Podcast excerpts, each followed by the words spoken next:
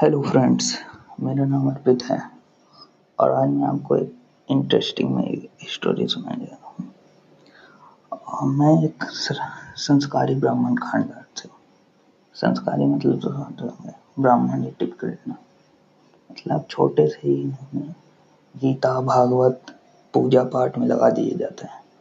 छोटे से मतलब पंद्रह साल की उम्र में आते आते और कुछ पता हो कि नहीं पता हो गीता, भागवत, ये तो जान ही जाते थे।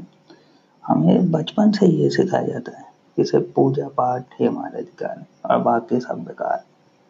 मतलब ये जो टीवी, फ़ैशन और भी बाकी चीज़ें, ये सब बेकार है।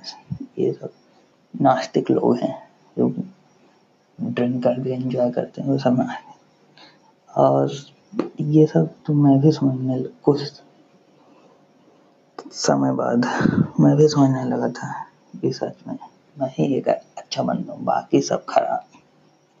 आप यकीन नहीं मानेंगे कि मैं सत्रह साल की उम्र तक जब लड़के डिस्को डांस वाले सॉन्ग तब गाने भी सुनता था जो कीर्तन भजन मतलब इमेजिन करिए, सत्रह साल की उम्र में को कीर्तन भजन सुन रहे हैं, वो भी आज की डेट में। पर क्या करें हमारे रिवाज ही कुछ ऐसे हैं।